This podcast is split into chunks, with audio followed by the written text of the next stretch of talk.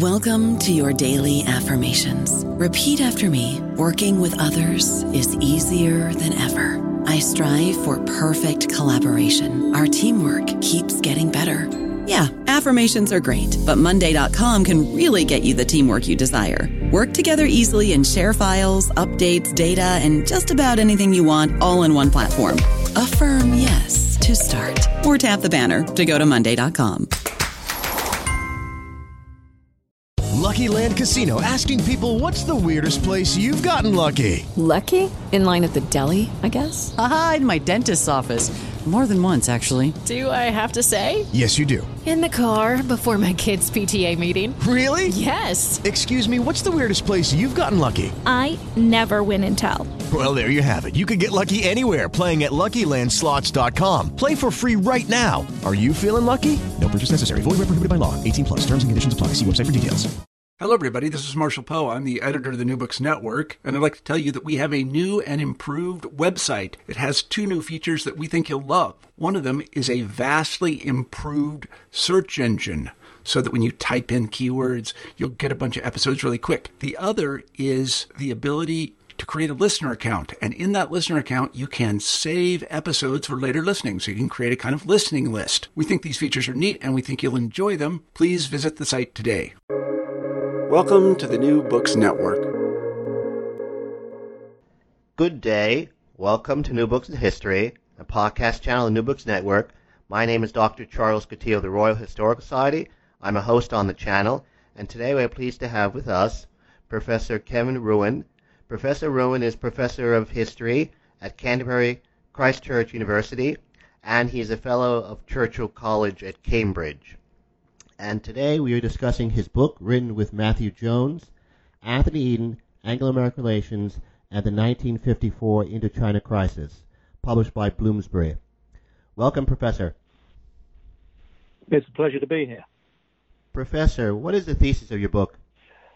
Well, myself and Matthew had always had a certain fascination for Anthony Eden, uh, British Foreign Secretary before World War II, during World War II, and then perhaps infamously um, British Prime Minister during the Suez Crisis of 1956, which ended with his ignominious resignation in January 1957. His his career goes crashing down, and uh, Suez dominates uh, Anthony Eden's career, um, life, and reputation. But we had got to know a different Anthony Eden because of our research interests, and that was the Eden that existed before the Suez Crisis, and we. We felt that this guy needed uh, maybe a little bit of rehabilitation. That history is uh, is lived forwards not uh, not backwards. And we didn't want to magic this Suez crisis out of out of existence, but we did want to go back in time a little bit to look at Eden maybe in the 1930s and the 40s and even the 50s up to the Suez crisis, because we felt that this was a brilliant international statesman. He was a man of peace, a man of collective security, and he had many great achievements to his name. Not least, perhaps the jewel in the crown of his achievements was his role in helping broker a peace settlement uh, in Vietnam in 1954, all to do with the French war in Indochina, obviously including Vietnam. That really was um, an outstanding achievement. And so we felt that um, what had happened in 1956 at Suez had kind of cast a retrospective blight over everything that Anthony Eden had done. And sure, Suez was a spectacular disaster, but we really felt that uh, Eden, Eden deserved to be remembered for other things as well. And since both Matthew and I were Southeast Asian specialists, we are also, um, in our different ways, nuclear historians. We really latched onto that 1954 episode, this this uh, this great achievement we felt of, of Anthony Eden, and we wanted to do it an Eden full justice.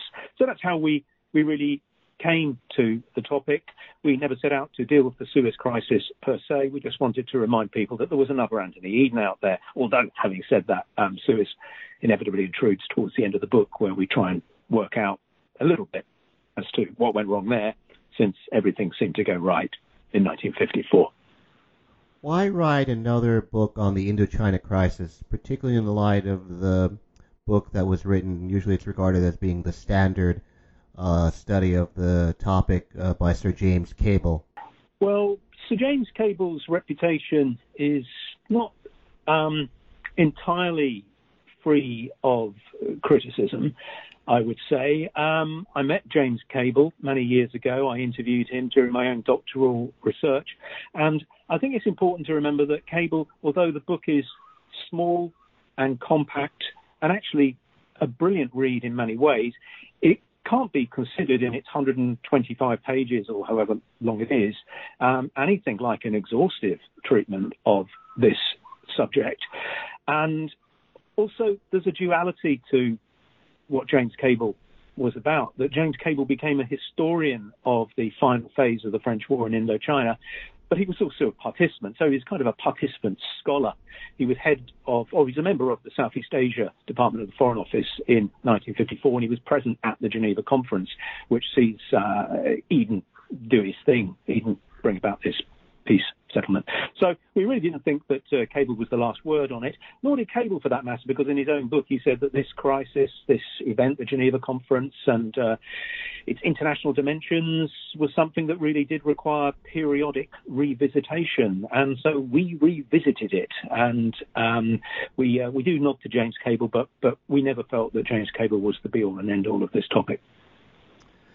One of the points that your book makes, which is novel, is the fact that British policy during the crisis was motivated by the fear of uh, thermonuclear war. If that is the case in the, in in for Sir Anthony Eden, um, why was he opposed to Churchill's uh, summit uh, policy, meaning Churchill's um, uh, Churchill's um, wish to have a summit with the Soviet leadership post Stalin, uh, March of 1953, which Eden was, I wouldn't say violently, but uh, stern, sternly opposed to.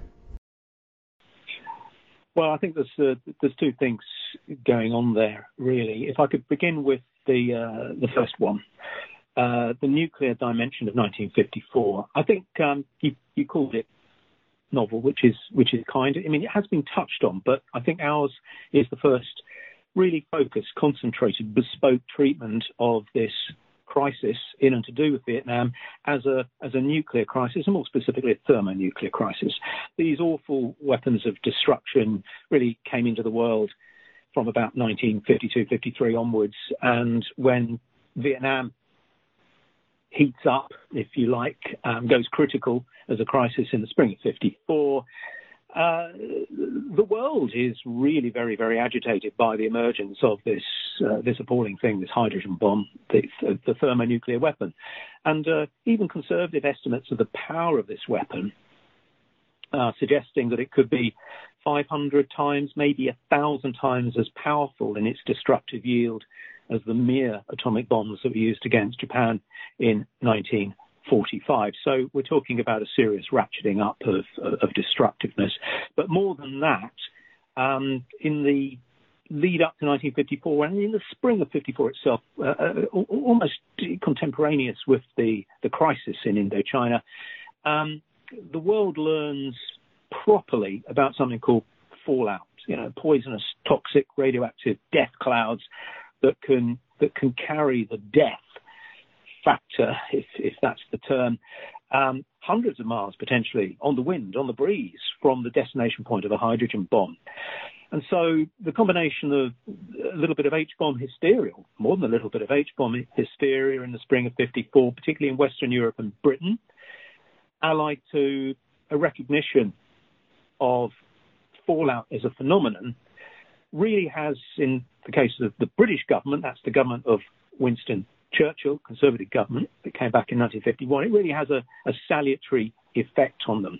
And the way we put it in the book is to um, remind our readers that in 1954, Soviet long range bombers that could carry Soviet nuclear weapons and Soviet H bombs had the um, the capacity to reach Western Europe and the UK, which itself was home to American um, air bases, those Soviet aircraft could reach Britain and Western Europe, but they did not have the range at this point to reach North America, which to Eden, to the British government, and to Winston Churchill, pro American as he was, this meant that if that crisis in Vietnam escalated into an Asian wide war, and that in turn escalated into a general war, maybe World War III, it would be Britain and Western Europe, not the United States necessarily, that felt the full heat and fury of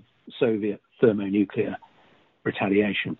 And we argue very strongly, and, and I hope persuasively, that you know it was going to take something pretty spectacular to make Winston Churchill, of all people, not just stand up to the United States, not just dissociate his, his, his government's policy from the United States, but actually to, to back a plan led by Eden to thwart the United States, to prevent US military action in Vietnam.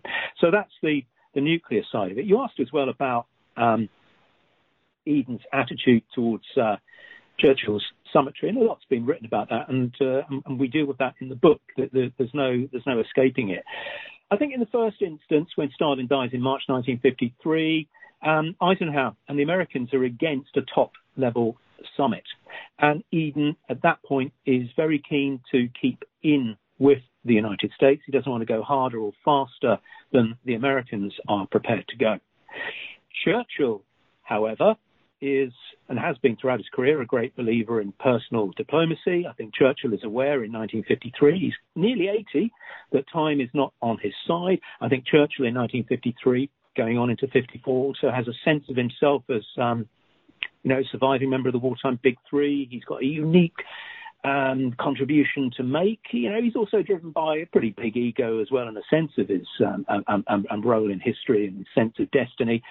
And he is inclined to go sometimes rogue, sometimes solo in pushing um, his own mission to Moscow, a top level summit. By the time you get into 1954, um, Eden is certainly restraining Churchill because Eisenhower and the Americans are not for a top level summit. They are more interested in trying to test the waters with the new Soviet leadership at a foreign minister level, which of course happens to be the Anthony Eden level.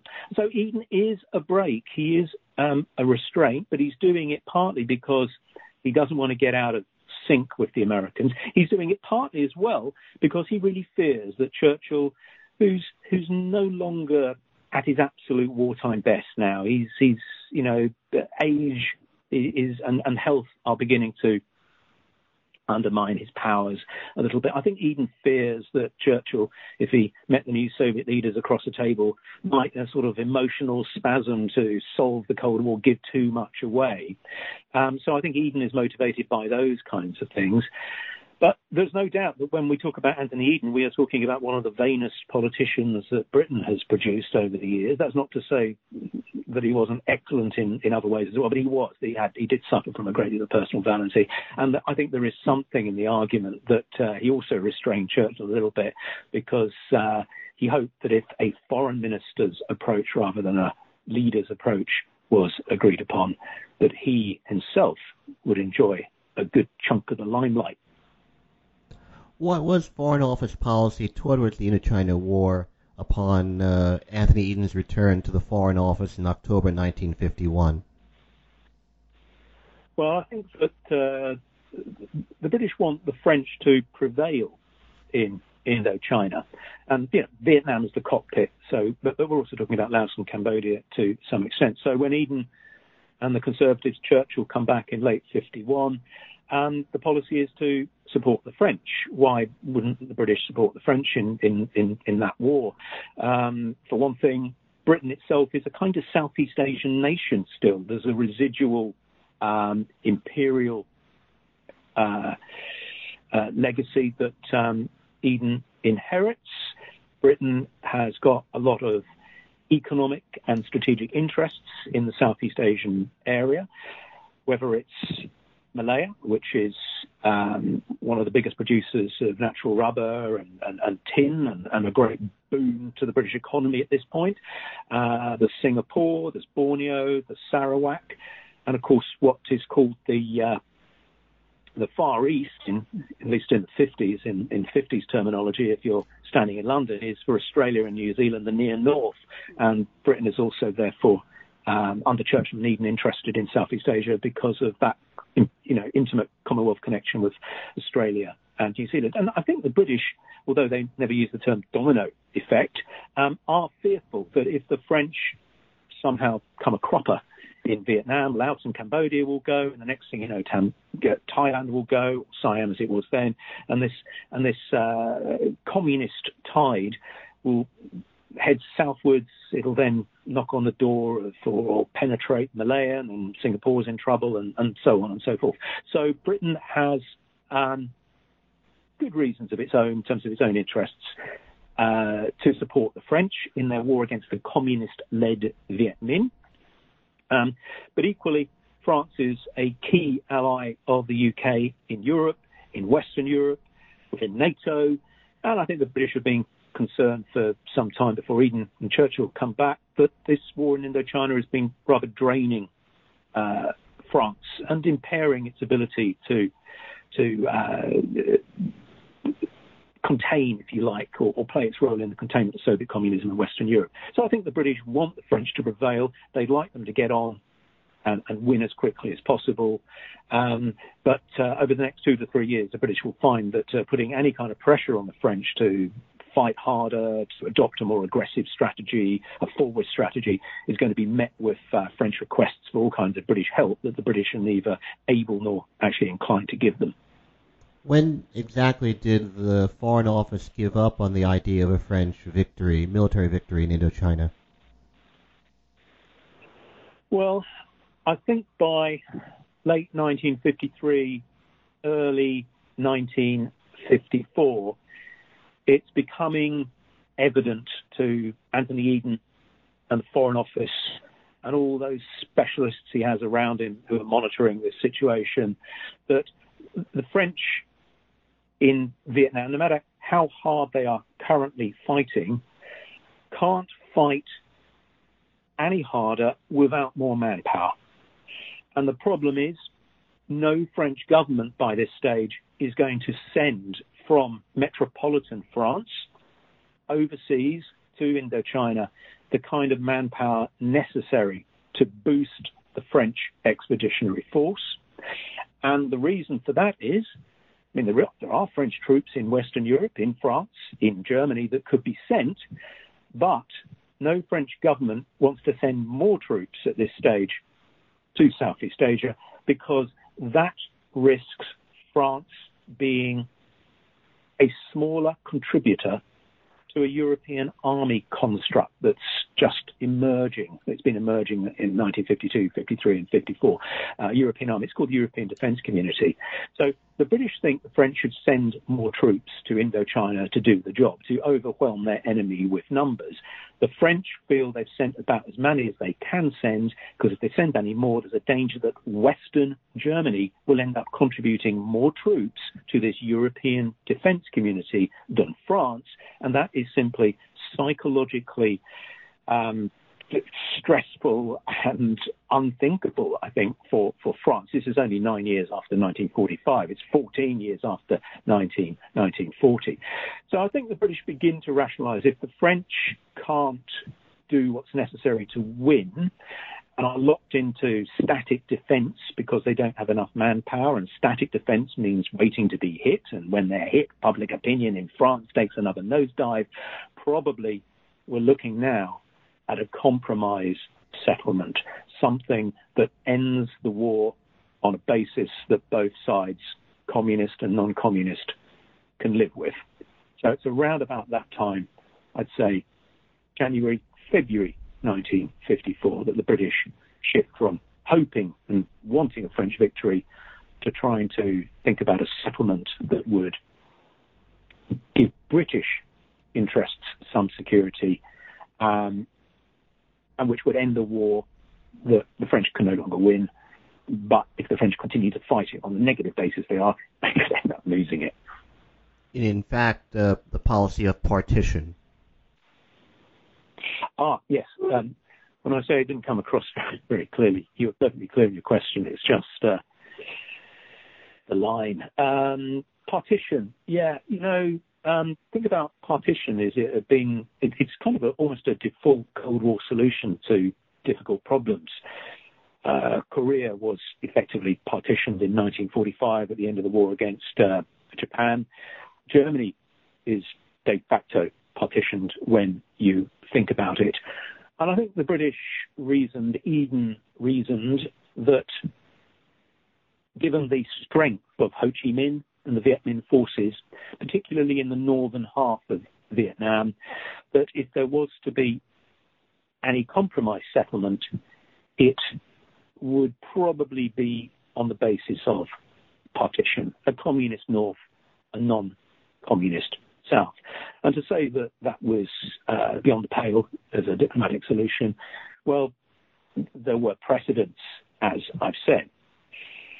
So you've got the British early 1954 thinking there might need to be compromise. I don't think the French can win. If there's compromise, there's going to be partition. But Eden was not particularly happy about partition. Why would he be? Because that really is to surrender people and territory to communism at a time when Britain buys into the Cold War or the, or the American-led Cold War concept of, of containment of communism. Containment of communism doesn't normally involve giving things away to, to communism. So, although Eden lands on a solution, the British land on, on a solution in the early part of 1954, it's not one that they've got any great enthusiasm for, but it's a card they think that they may end up having to play if circumstances dictate it. And circumstances will dictate that. Now, why did Eden change policy and agree to a conference at Geneva? Eden changes his mind about partition. Partition was the solution he was agnostic about, um, if you like. He becomes a convert to partition as a solution for one simple reason. It's not simple, it's complex, but comparatively simple reason. It's that US policy develops in a way that deeply troubles Eden and Churchill and the British government. At the end of March 1954, the Eisenhower administration um, announces that with the French now in trouble at the make or break Battle of Dien Bien Phu in northwest Vietnam, close to Laos, that began on the 13th of March 1954. At the end of March 1954, the US government announced its crisis management solution. It was a thing that John Foster Dulles, the US Secretary of State, called United Action. It was um, an American led military coalition to be made up of the United States, France, obviously, which is already there, um, Britain, Australia, New Zealand, and a number of friendly or pro American Asian states, uh, the Philippines, uh, for example, possibly uh, uh Thailand. So um, this United Action Coalition would intervene militarily in Vietnam to buttress the French, to bolster their morale, and to keep what uh, Eisenhower in, in, early April 1954 um, he coins you know, he coins the domino effect in a in a news statement. Um, United Action, this coalition will intervene to prop up what has now become seen in Washington as the trigger domino of Southeast Asia. The British government, and it's not just Eden, it's also Churchill who is four square behind Eden on this, see United Action in the most baleful negative terms. Because what the British fear is that if there is US or US led intervention in Vietnam, that will prompt communist Chinese counter intervention on the model of Korea in 1950. That in turn may well, might well, have encouraged the Eisenhower administration to do what the Eisenhower administration told the British they intended to do if there was ever another set two with China, and that is not to meet Chinese aggression at the point of local engagement, but to target China directly, to blockade all China's major ports, and to use the new look, the Eisenhower national security strategy, the nuclear laden new look to target all China's military installations around the country with nuclear weapons. Well, the British fear that that scenario, US led intervention, Chinese counter intervention, US nuclear response against China will then bring the Russians in. The Russians are allies of China. The Sino-Soviet Pact was signed in 1950. But the Russians, the British believe, will not come in in Southeast Asia. They will help China by sending Russian long-range nuclear bombers to Western Europe, to France, and across the English Channel to Britain, particularly American air bases in East Anglia, but taking London out along the way. And for and Churchill, the thought of just a handful of hydrogen bombs getting through to the UK, well, it was almost apocalyptic in its potentialities. It was going to be the, the end of all of all things. And the British are very mindful at this point that those Russian bombers can reach the UK, but they can't reach the USA. So the unwanted or the agnostically framed solution partition to Vietnam suddenly becomes almost on the eve of the Geneva conference for Eden and Churchill's behind him the wanted solution. Because you can have a conference, and there is one due to be held on Indochina at Geneva at the end of April, if you can have a conference and you get a solution out of that, you end the war. If you end the war, you end the rationale for US intervention, you end the rationale for US intervention, you end the danger of a wider war with thermonuclear dimensions and, and, and the horror show that, that the British are are, are, contemplating. So the way we put it in the book is that uh, in 1954, while the UK was pretty keen on containing international communism, but at a weird level, it was also kind of interested in containing the United States. I think in the book you refer to it as double containment.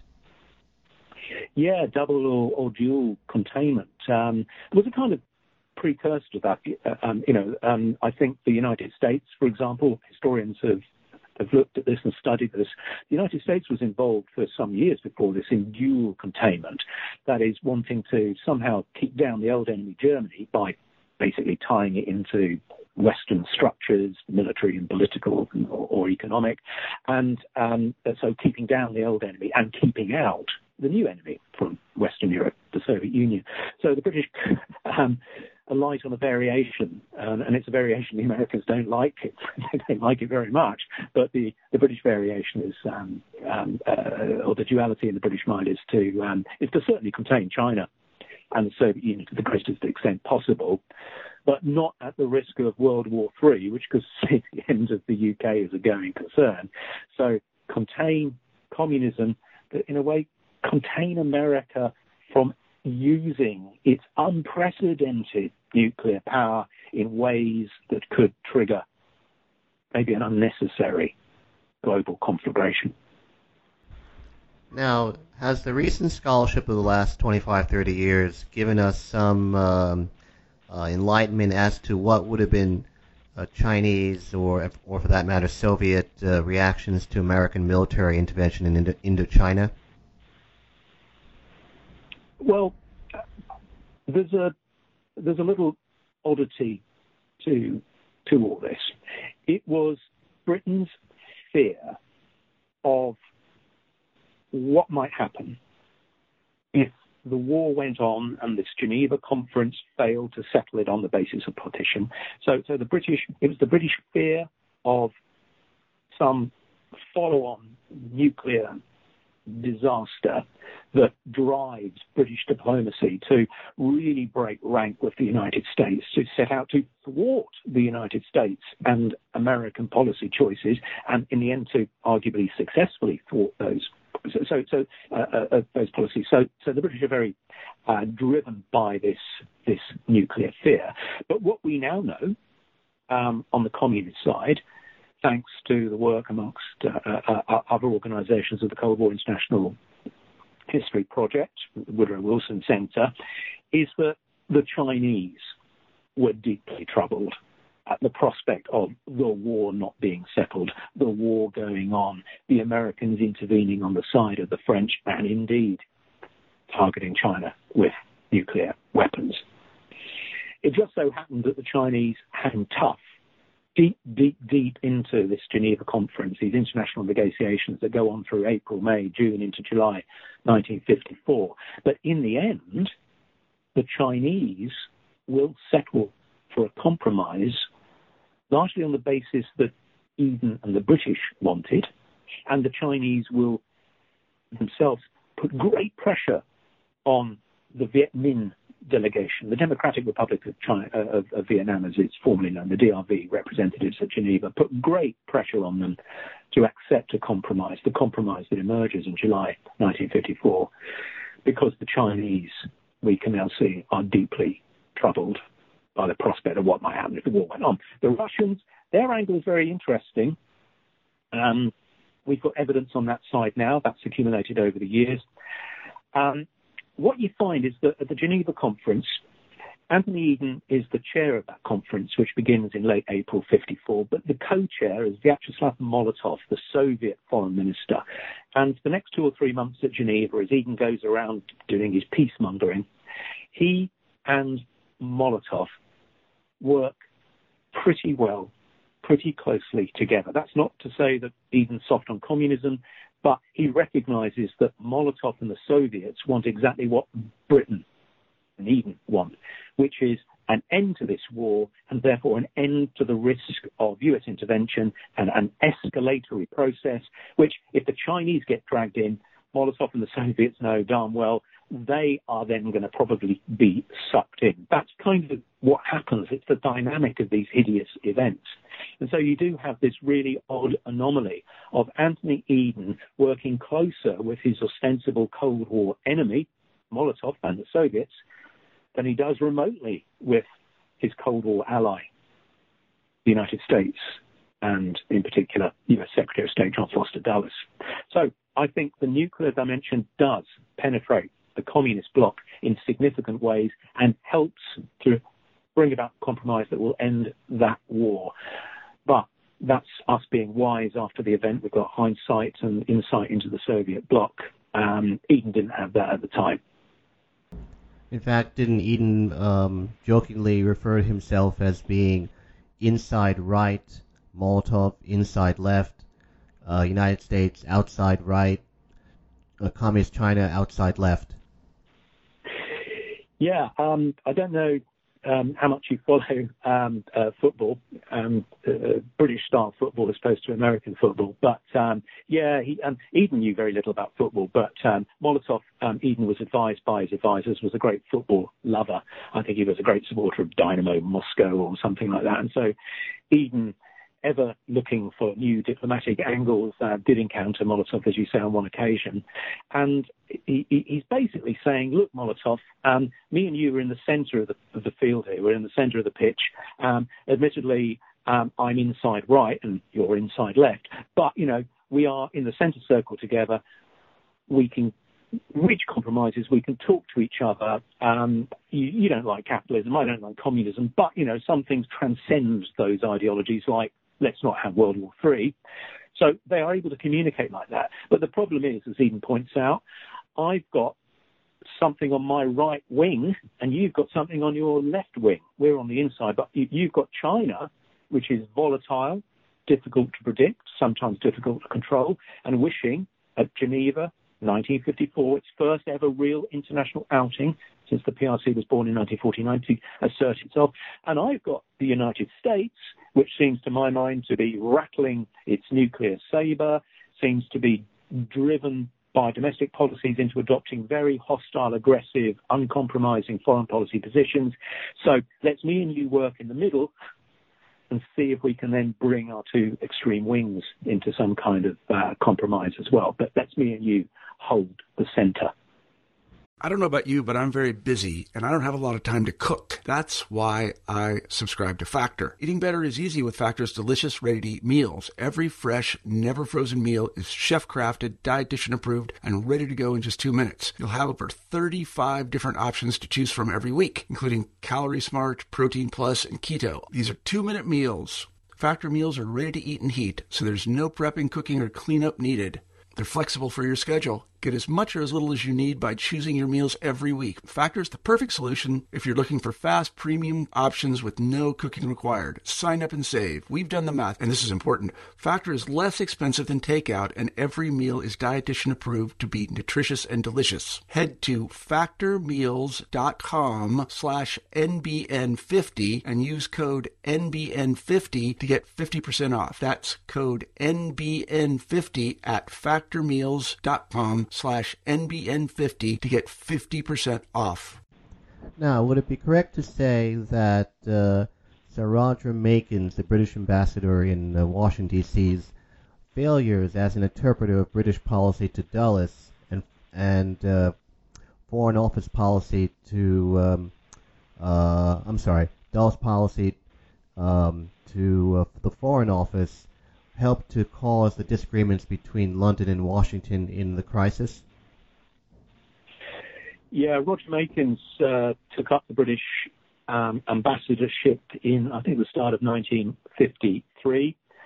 Um, he goes on to become Lord Sherfield, but uh, this time Roger Makins, very experienced uh, Foreign Office uh, career uh, Foreign Service member, um, very respected, but there is no question. Uh, the evidence is there. We accumulate it, Matthew and I, that when it comes to the crisis, I think that Makins as ambassador exceeds his contracted uh, or job specification, if you like, that um, he takes it upon himself to be, I don't know, the, the go between his boss, Eden, when really he ought to be just doing whatever Eden says, is the go between between Anthony Eden and the US Secretary of State, John Foster Dulles. He adopts that role. It's a very personal role because Eden and Dulles have already fallen out quite spectacularly um, in 1951 and 1952. They just don't get on. There's a degree of respect, I think, but they just don't get on. And I think there's suspicion on both sides. There is questioning and doubting uh, the sincerity of of you know Eden has doubts going towards Dulles, Dulles back the other way, and so Roger Makins, possibly from the best of intentions, tries to pass Eden's advice to the Americans in a way that will make it more palatable to the Americans, and coming the other way, occasionally seems to hint to the British that um, American policy is more reasonable and amenable than Eden, perhaps suffering from an anti-Dulles spasm of prejudice, believes it to be. But Eden susses him out basically um, early on in the crisis, and um, you, you have a you have a point in, in British diplomatic history where uh, the foreign secretary, I think, has, has really lost faith in his ambassador in Washington as an interpreter of British policy. But uh, I don't want to be too hard on Makins. I think he did it for the best possible reasons, but really, in retrospect, he should have just stuck to his job spec. Why do you appear to believe that Anthony Eden was not au fond at fault in the Easter weekend contretemps over pre-Geneva defense planning? Well, I don't think we, we say he's not at fault at all. Um, for your your listeners, um, the, there was a, a Dulles visit to London in mid-April 1954 um, for two days of talks with the British, because the, the Americans knew, I think, that if they could persuade the British, Eden and Churchill behind him, to join in united action, this coalition, the chances were that Australia and New Zealand would join in for reasons of Commonwealth solidarity, and then you've really got yourself something significant. Uh, the Americans, of course, uh, have just come out of the Korean War, a searing experience, 33,000 American dead in three years in that war, and there's a lot of popular and congressional and indeed administration resentment that the Korean War, which was meant to be a free world operation, a UN operation, really saw the Americans do. Most of the paying, the dying, and the and, and, and, the suffering, the fighting, if you like.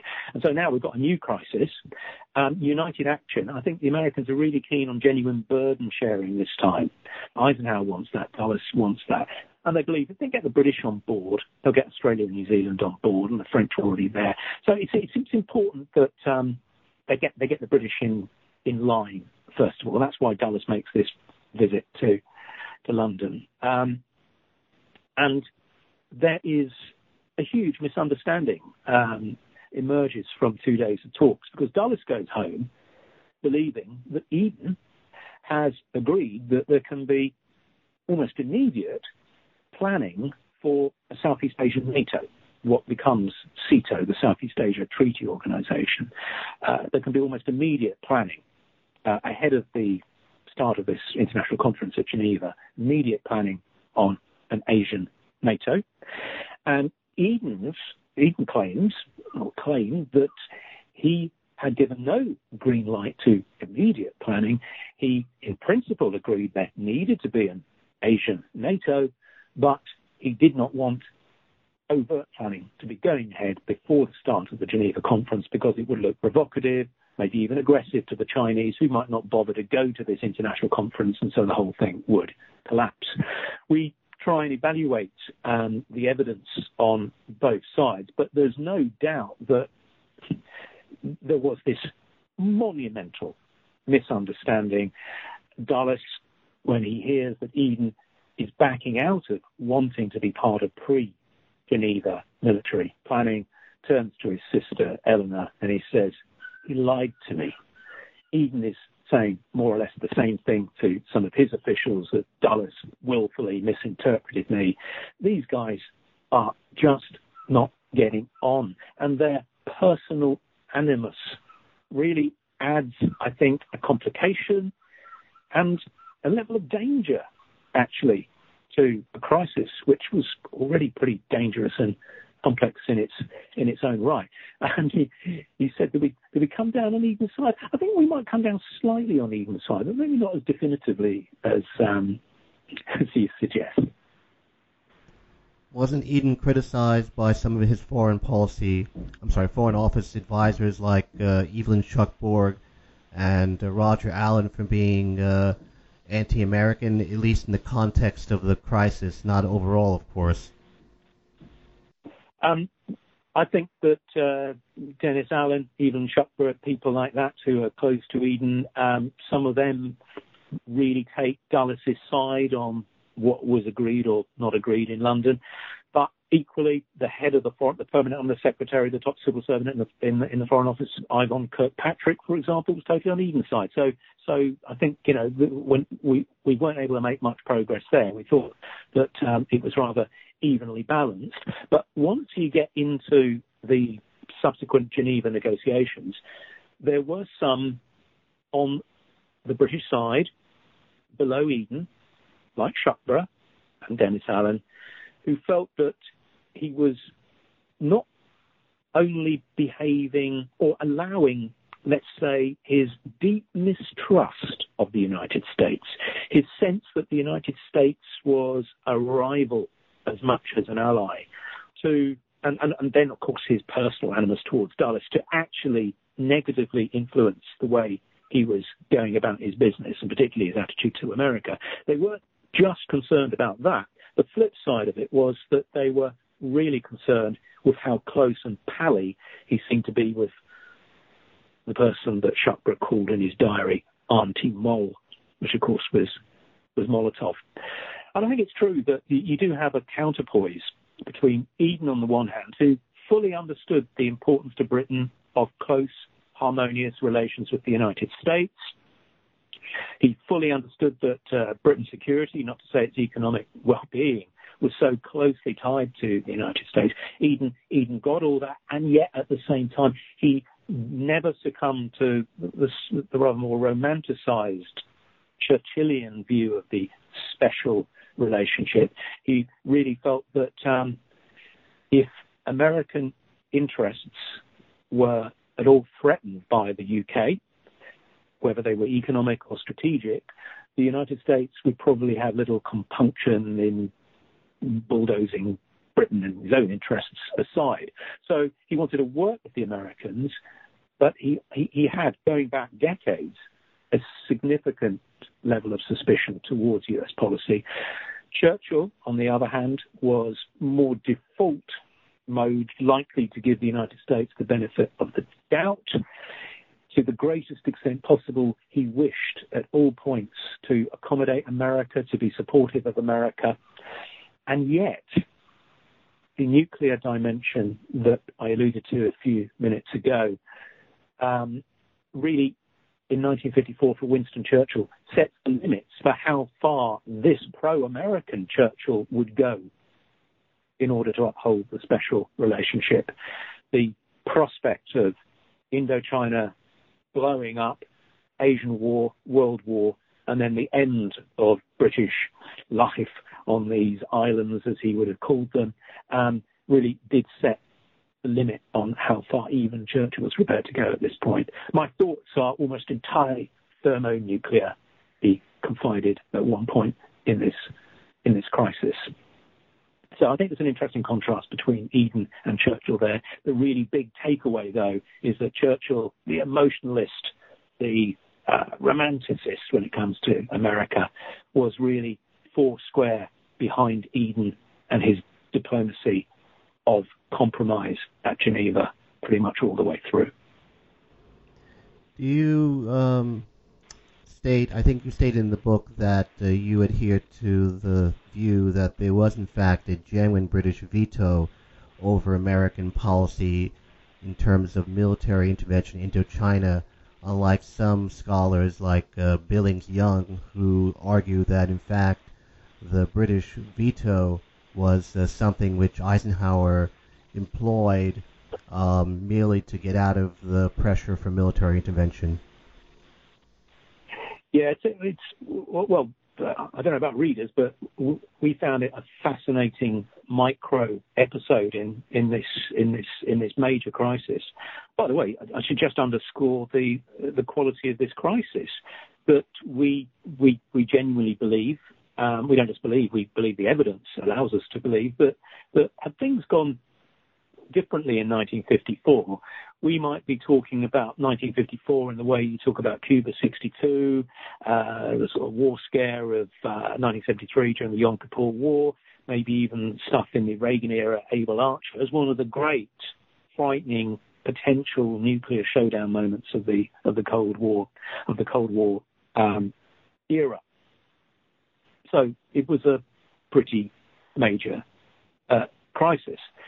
As to uh, the argument amongst historians that uh, you allude to, um, there are historians, Melanie Billings-Yun, quite some years ago now, um, suggested that um, after the Korean War, which had cost America so much in blood, particularly, but also treasure, Eisenhower, when it comes to 1954 and most of those around him, really, really did not want to get involved in another land war in Asia.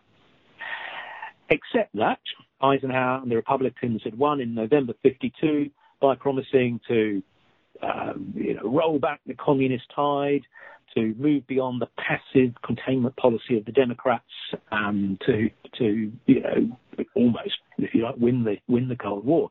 So when 1954 comes along, within nine months of the end of the Korean War, um, Billings-Yun, amongst others, they are, they are a minority, um, uh, spin this kind of thesis that says that um, Eisenhower really, really, really didn't want to send U.S. troops and uh, the U.S. Air Force and Navy into battle in Vietnam in 1954. But equally, America could not do nothing in the face of the prospect of a French collapse, all of Vietnam going and the dominoes falling. And so what Eisenhower did was Eisenhower, according to this thesis, he came up with a number of conditions for US military action, but the conditions that he came up with and made public were on the face of it completely reasonable, i.e. we should have allies proper burden sharing. But in reality, according to this, I have to say, bunkum thesis, um, Eisenhower came up with uh, conditions that he knew were unfulfillable. One of those was British support. Eisenhower knew, according to Billings-Yun, he was not going to get British support, but he makes it a key condition. Guess what? You don't get British support. Therefore, there's no united action. There's disunited inaction. Geneva goes its way. There's compromise, there's partition, and, and, and all and all the rest of it. Who gets the blame for the loss of northern Vietnam? Well, it's the British for being craven compromisers and appeasers, and uh, there's Munich on the Mekong and all those kind of things. Well, that's the thesis. Matthew and I, we weighed the evidence. We we, we went through you know, mountain ranges of evidence, and our conclusion was that Eisenhower does come up with conditions for united action, conditions for intervention in the spring of 1954, but these aren't ruses or tricks or Machiavellianism. These are real conditions. And one condition is we want Allied support and we want British support in the first instance.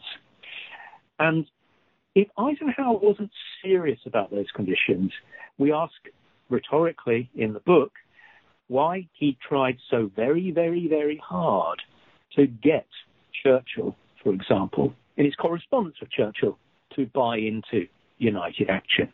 If, according to the other thesis, he actually don't want any of this to happen, why try so hard? There's a point in early April where Eisenhower writes a letter to Winston Churchill, and it's almost as if he he'd done some kind of psychological profile of Winston Churchill and worked out what all the things were that you should say to Winston Churchill to get him to agree with you. And he ends the letter by saying, uh, Winston, we, we failed, as you well know, to act in time against Hitler and Hirohito and Mussolini, and that ushered in years of stark tragedy. Let us learn that lesson from the past. Let's, let's, let's not make those mistakes again. You know, Churchill prided himself on being the visionary of the mid to late 30s in seeing Hitler for what Hitler was, in being an anti-appeaser. Eisenhower knew that. And yet, Churchill still says no. He won't agree to united action. And by the way, I, I did find it interesting that um, during the Suez Crisis, Eden is um, is accused of confusing, accused by the Americans and Eisenhower of um, um, uh, equating General Nasser, Colonel Nasser in Egypt with Hitler. But yet, there we are, Eisenhower, early April 1954, letter to Churchill. Ho Chi Minh isn't just Hitler. Ho Chi Minh is Hitler, Mussolini, and Hirohito rolled into one. Why do you believe there was a connection between the British decision in June 1954 to develop the H bomb and the Indochina crisis? Yeah, at first sight, um, if you were my doctoral um, examiner looking at my thesis, you might be saying, "Ha ha, we've got you now with a fatal contradiction here, don't we? On the one hand, you've said that the British were terrified by the hydrogen bomb, fearful of thermonuclear war, and that this is what impelled the British to break rank with the Americans, not just break rank with the Americans, to stand up to the Americans, to thwart the Americans, even at the cost of significant damage to the special relationship. On the one hand, you argue that, but on the other hand, here we have June 1954, absolutely smack bang in the middle of this crisis. Winston Churchill chairing something called the Defence Policy Committee in top secret in Whitehall. That committee, chaired by the Prime Minister, but with the Chiefs of Staff and all the other key figures in the government around the table, they agree that Britain, which in 1952 became an atomic bomb power, should go on to build a thermonuclear weapon of its own. There should be a British H bomb. How can you reconcile Churchill, on the one hand, fearful of thermonuclear war, and that drives British diplomacy towards Indochina, and yet there, in the middle of it all, let's have a British hydrogen bomb. Well, the conventional view of why the British go for an H bomb is, um, or nuclear historians will, will tell you, is partly it's a status symbol that, um, you know, Britain is an A bomb power, but America and Russia have got hydrogen bombs by this stage. So Britain, if it has any pretension still to be a great power, and Churchill, I think, really does want it to be, not the greatest power, but still a pretty great power, you need a hydrogen bomb. It's a status symbol. In addition, an H bomb, who could deny that it wouldn't add a little extra something to your own national deterrent. But if you look at the records, if you look at the minutes of that Defence Policy Committee and look at the argument that Churchill advances for why Britain should have a hydrogen bomb, he is um, he doesn't use the term, but he's really arguing in terms of this dual containment thing. We need a hydrogen bomb to be strong because we've got a nasty Cold War enemy out there called the Soviet Union.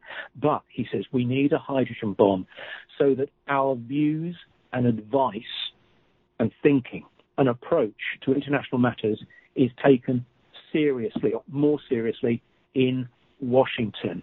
The Americans respect power. The ultimate power is the hydrogen bomb. Britain needs to be a member of the global H bomb club if it is to be taken seriously in the USA when, as during the 1954 crisis, it is trying to caution the Americans, to restrain the Americans, to persuade the Americans not to follow a course that the British believe is incendiary. To be taken seriously by the Americans in a future crisis, Britain needs to be tooled up with the H bomb. In his private diary, uh, Evelyn Shuckburgh notes that the Chinese referred to Eden as the quote king of the conference unquote what were the special diplomatic qualities that Eden possessed which made the Chinese uh, give, give him this accolade? Well, it's not just the the Chinese. Um, uh, after the Geneva conference ends on the 21st of July, he is feted in France. Um, the Russians are very approving of him. He is uh, he's he's he's kind of heroized in uh, Western Europe. He wins various peace uh, he wins various accolades and international prizes, and, and the young Queen Elizabeth II, not so young now as we speak, but she was there a year or so, year and a half into her reign. She admits him to the Order of the Garter, one of the most prestigious orders um, and, and in, in, in, in, British life, British public um, life. So um, I think the thing that is recognised is that Eden sought through patient diplomacy to keep this conference going against the odds week after week after week. Remember, it began on the 26th of April, 1954. It ends on the 21st of July. That's a long old time. There was a fortnight recess in the middle of it, but most of that time he is dealing with a crisis, and he is dealing with a crisis because uniquely at Geneva, he is the one person that can speak to everybody. He talks to the Viet Minh, he talks to the Chinese, he talks to the Russians. He's obviously talking to the Americans, and the French and to others. But the United States, in the form of John Foster Dulles, at least to start with, will not speak or meet or certainly shake hands with Zhou Enlai because America doesn't recognize China. And so the Americans, and Dulles actually literally turned his back at one stage on, on the Chinese. How can you negotiate if you won't even talk to people? But Eden is talking to everybody. Um, equally, the French, for a long time, aren't talking to the DRV, Democratic Republic of Vietnam, the Viet Minh at, at Geneva, because that would be a betrayal of the non-communists in, in Vietnam. But Eden is able to do that. So um, Eden is, it's, it's not that Eden is not ideological. He is anti-communist, but he thinks that some things transcend ideology, and one of those things is avoiding World War III. This is a man who joined the British Army in 1915. He was only 18 years of age and saw the horror of the trench warfare on the Western Front. Was decorated for bravery, and like so many survivors of that First World War horror who went on into public life to serve, that was the great reference point. Um, the fear of a conflict comparable to that. Of course, fearing a conflict as great as World War One didn't prevent another one coming along. But Eden is a First World War veteran. He has seen the failure of international diplomacy in the 1930s, producing yet another world war. And now you're in a Cold War, and Eden is pretty keen to keep the Cold War cold. A hot war could be the end of all things. He has a talent for negotiation. He has an instinct for compromise. He um, has great charm. He has uh, the ability to bring people together. Even Shuckburgh admits he was just really good at this stuff. The problem is that the Americans, John Foster Dulles, the United States generally, are not approving of what Eden is doing at Geneva. Probably, to put it crudely but not inaccurately, the United States, we feel, probably hoped that Geneva would fail, because if it failed, the war would go on. If the war went on, that gave the Americans the opening to try once more the military solution, which Eden had managed to prevent them applying in order to give Geneva a chance. Eden, by the same token, wants to make Geneva work because that will end the war and that will end the chance of American intervention and a wider war. But of course, partition, even though Eden was a bit iffy about it to start with, partition, which becomes the final solution to the diplomatic impasse, is seen by the Americans and is portrayed by the Eisenhower administration after the conference as a significant surrender. Eden is feted in many places, but he's not feted as the king of the conference in America as a result of the fact that partition surrenders half the country and its people and territory to communism. So Eden was good at what he did, but what he was good at doing at Geneva was never going to endear him to the United States at this point in its Cold War experience. On that observation, which I would like to agree with entirely, I would like to thank you very much, Professor, for being so kind as to speak with us today. This is Charles Coutinho. Thanks for listening to New Books in History, a podcast channel on New Books Network. Thank you, Professor. Thank you very much.